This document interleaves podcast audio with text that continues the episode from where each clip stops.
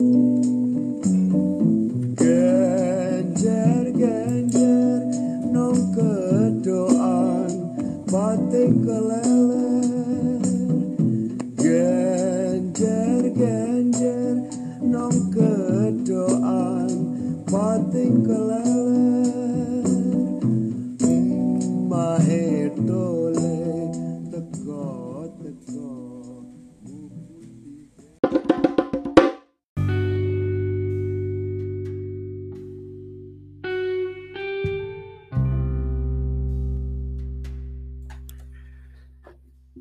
pernah mendengar lagu itu sebelumnya?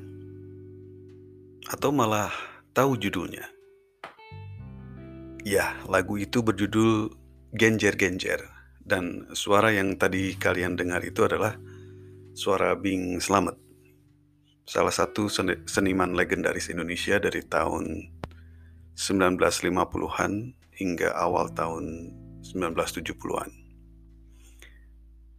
Kalau kamu pernah mendengar lagu itu atau merasa pernah mendengar lagu itu, itu mungkin karena kamu pernah menonton film penumpasan pengkhianatan G30 SPKI.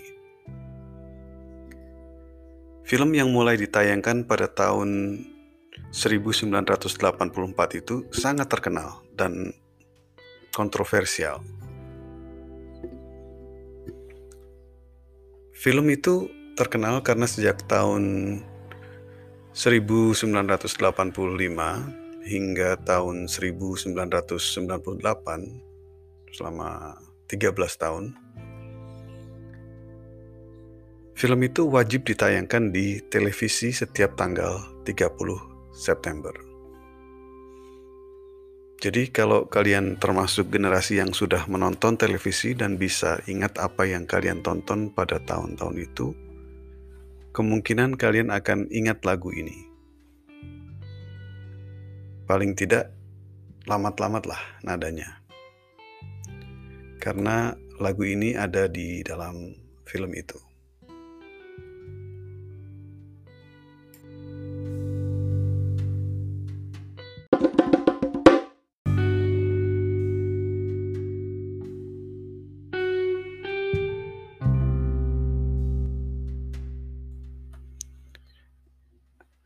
Kenapa lagu ini ada di dalam film itu? Nah, ini yang menarik. Di dalam film itu, lagu ini diputar pada saat para perempuan anggota PKI atau anggota Gerwani menari erotik sebelum mereka menyiksa dan membunuh jenderal-jenderal pahlawan revolusi. Menurut film itu ya. Meskipun kebenaran detail peristiwa itu masih diperdebatkan oleh beberapa pihak, keterkaitan lagu Genjer-Genjer dengan PKI dan peristiwa G30 SPKI sudah dianggap sahih oleh Orde Baru. Dan oleh karena itu, di masa pemerintahan Presiden Soeharto, lagu itu dilarang diputar dan diperdengarkan di mana pun.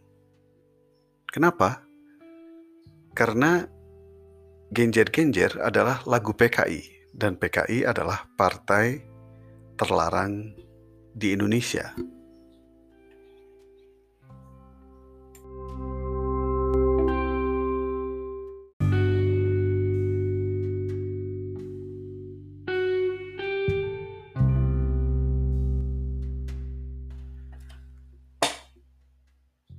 Pertanyaannya sekarang adalah, apakah sekarang lagu itu masih menjadi lagu terlarang?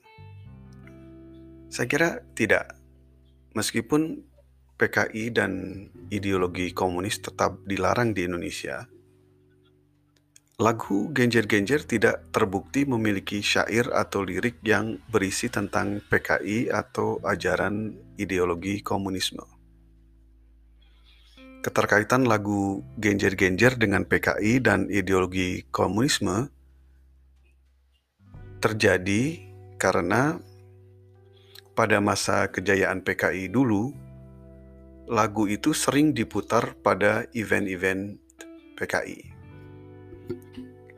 Jadi, untuk eh, meredam ingatan pada PKI, Orde Baru dengan keras melarang pemutaran lagu itu. Jarak antara Orde Baru dan Orde Lama, di mana PKI tumbuh subur, begitu dekat, bahkan langsung bersinggungan. Orde Baru lahir karena Orde Lama. Atau kalau di sekolah dulu saya diajarkan Orde Baru lahir karena oh, Orde Baru lahir untuk mengoreksi Orde Lama. Oleh karena itu, Orde Baru tidak bisa mengambil risiko membiarkan artefak-artefak Orde Lama menumbuhkan ingatan-ingatan tentang Orde Lama. Salah satu artefak itu ya lagu Genjer-Genjer ini, yang dianggap bisa menumbuhkan ingatan pada Partai Komunis Indonesia. Sekarang kita sudah lebih 20 tahun berada di era reformasi, tepatnya 23 tahun. Kalau reformasi lahir tahun 1998 dan sekarang 2021, maka sudah 23 tahun kita berada di era reformasi. Jarak antara era reformasi dengan Orde Lama sudah sangat jauh antara Orde Lama dan era reformasi ada era Orde Baru. Dan hingga saat ini di antara keduanya terbentang jarak lebih dari 50 tahun. Di antara Orde Lama dengan era reformasi itu terbentang jarak lebih dari 50 tahun.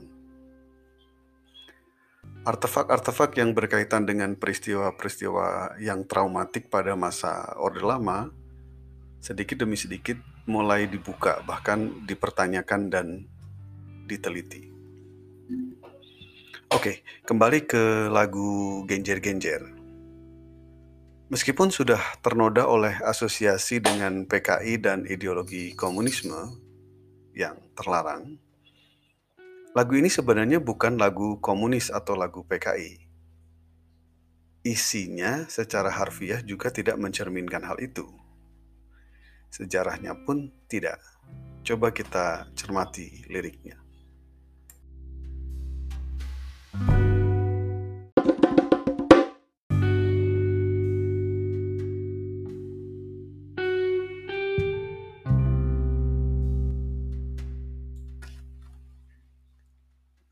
Lirik lagu Genjer-Genjer ini aslinya ditulis dalam bahasa Osing salah satu bahasa yang digunakan di daerah Banyuwangi. Sebagai penutur bahasa Jawa, saya merasa bahwa kata-kata yang digunakan dalam lirik lagu ini mirip sekali dengan kosakata dalam bahasa Jawa. Sehingga saya tidak banyak mengalami kesulitan untuk memahami lirik lagu ini.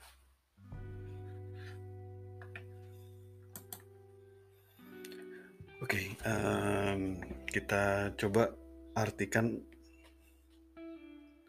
lirik lagu ini ya. Oke, okay, dari kalimat pertama, genjer-genjer nong kedoan pating keleler. Uh, genjer-genjer kedoan itu sawah ya. Genjer-genjer di petak sawah, pating keleler berhamparan atau ada di mana-mana. Mae tole teko-teko mbu putih genjer. Mae itu ibu, tole itu anak laki-laki ya. Mae tole teko-teko mbu putih genjer. Ibu si anak laki-laki datang-datang mencabuti genjer. Ulih sak tenong mungkur sedot sing tulih-tulih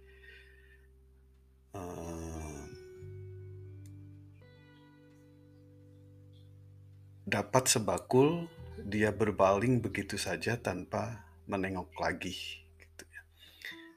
Uh, genjer-genjer saiki wis digawa mulai uh, genjer-genjer sekarang sudah dibawa pulang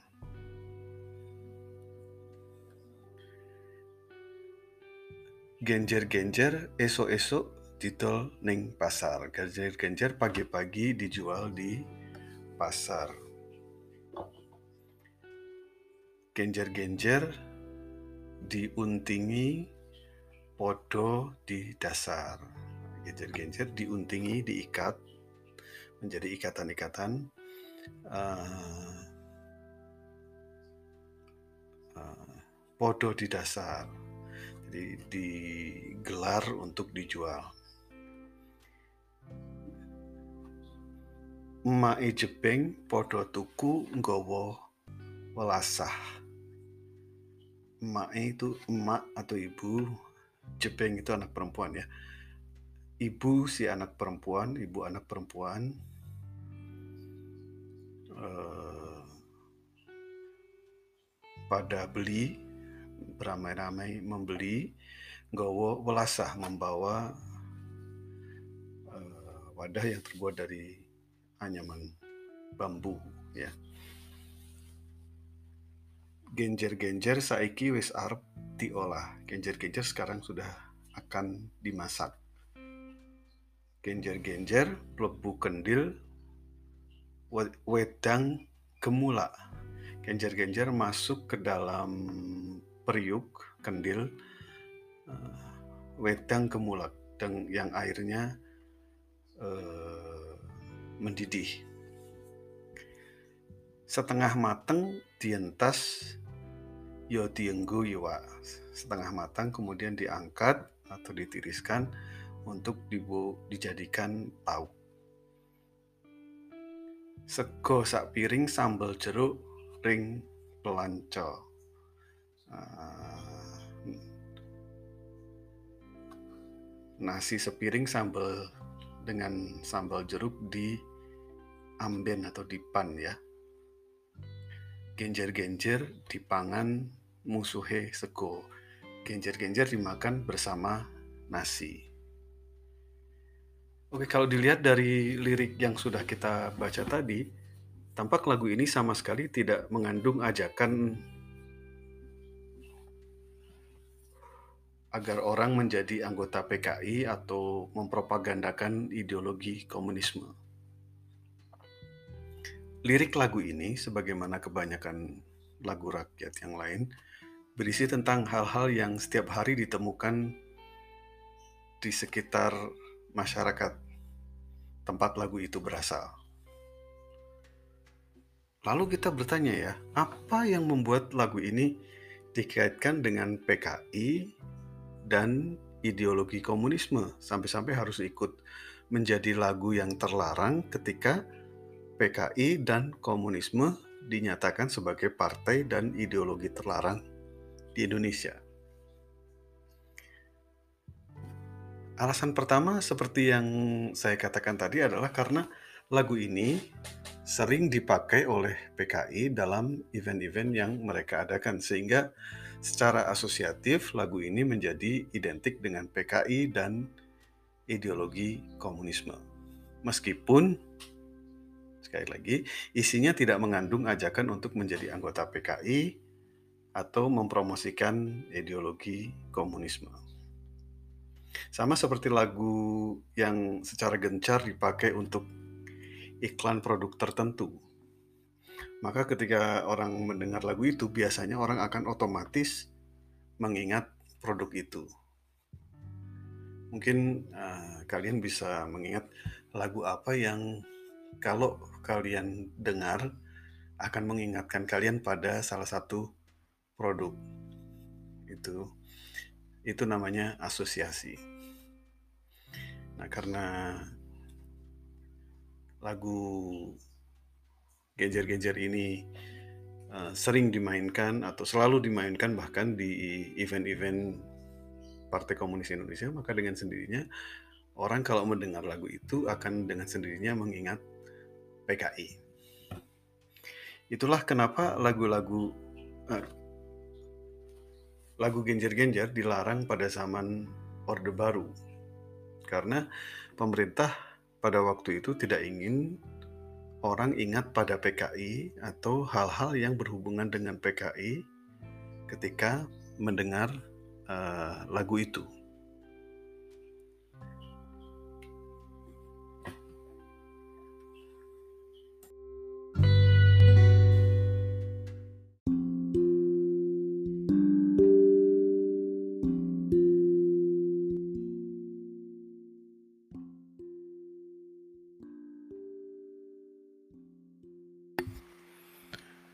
Namun selain alasan itu, sebenarnya ada lagi alasan yang membuat genjer-genjer diasosiasikan dengan PKI dan komunisme.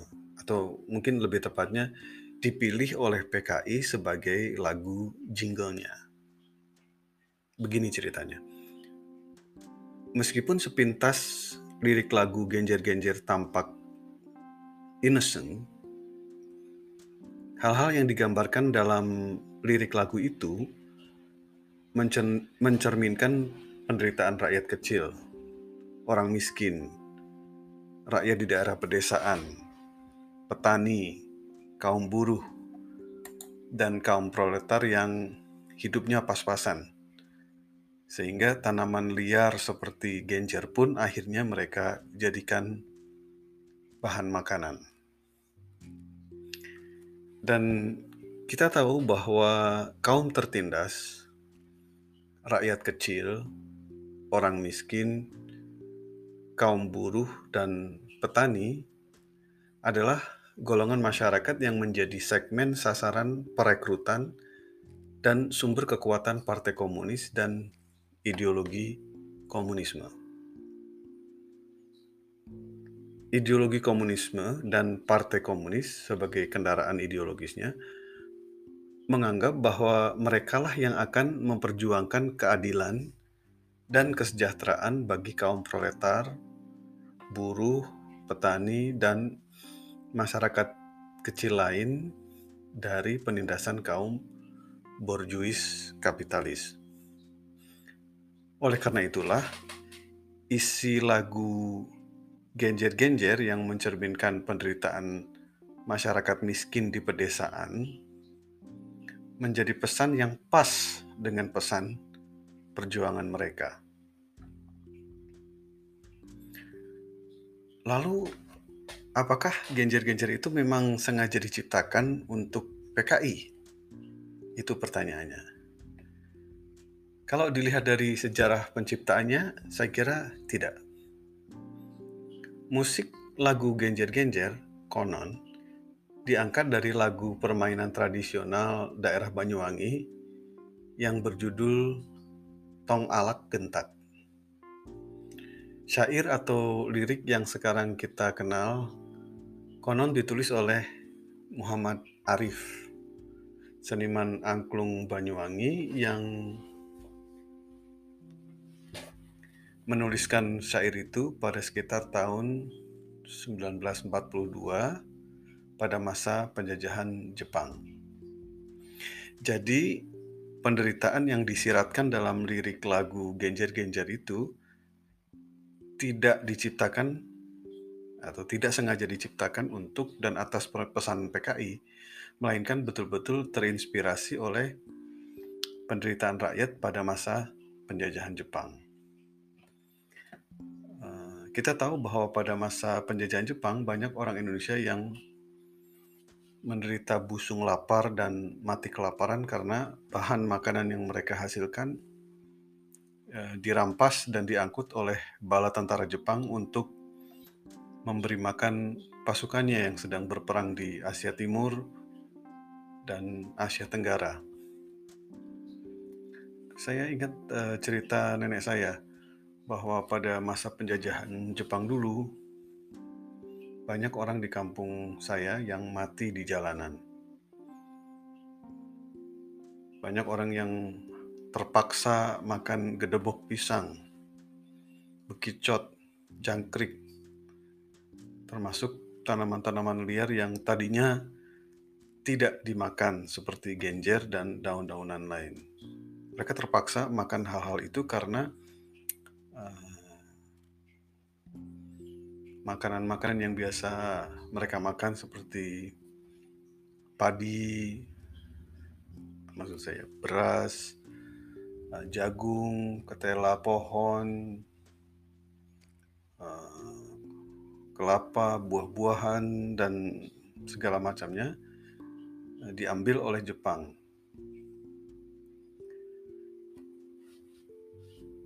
Jadi sekarang pertanyaan lain adalah Apakah genjer-genjer itu lagu PKI? Mengenai hal ini, silahkan disimpulkan sendiri. Namun sebagai lagu, Genjer-Genjer memiliki komposisi musik yang menurut saya indah. Lagu ini bahkan dinobatkan sebagai salah satu lagu terbaik Indonesia sepanjang zaman oleh majalah Rolling Stone dan menduduki tempat ke 105. Lagu ini pernah sangat populer di Kamboja, bahkan liriknya sudah diterjemahkan atau diadaptasi ke dalam bahasa Khmer. Mengenai hal ini ada peristiwa yang menarik. Di awal masa Orde Baru dulu, Presiden Soeharto pernah berkunjung ke Kamboja dan dalam salah satu acara penyambutan disuguhi lagu itu sebagai salah satu mata hiburannya. Kejadian itu tentu saja membuat perasaan tidak nyaman karena lagu itu adalah lagu yang terlarang di Indonesia pada waktu itu. Rupanya, pemerintah dan Raja Kamboja waktu itu, Norodom Sihanouk, tidak tahu bahwa lagu Genjer-Genjer adalah lagu yang terlarang di Indonesia. Mereka hanya tahu bahwa lagu itu enak di telinga dan mereka suka.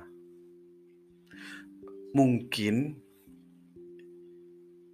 mereka belajar dan pertama mendengar lagu itu dari album Piringan Hitam yang dihadiahkan oleh Bung Karno kepada para delegasi yang menghadiri perayaan hari ulang tahun ke-10 Konferensi Asia Afrika pada bulan April tahun 1965. Oh ya, album Piringan Hitam itu berjudul Mari Bersukaria Bersama Lenso yang berisi 10 lagu berirama Lenso yang salah satunya adalah lagu Genjar-Genjar ini. Oke, saya kira cukup segitu aja dulu obrolan kita di episode ini. Sampai jumpa di episode Ekis Talk berikutnya. Ciao.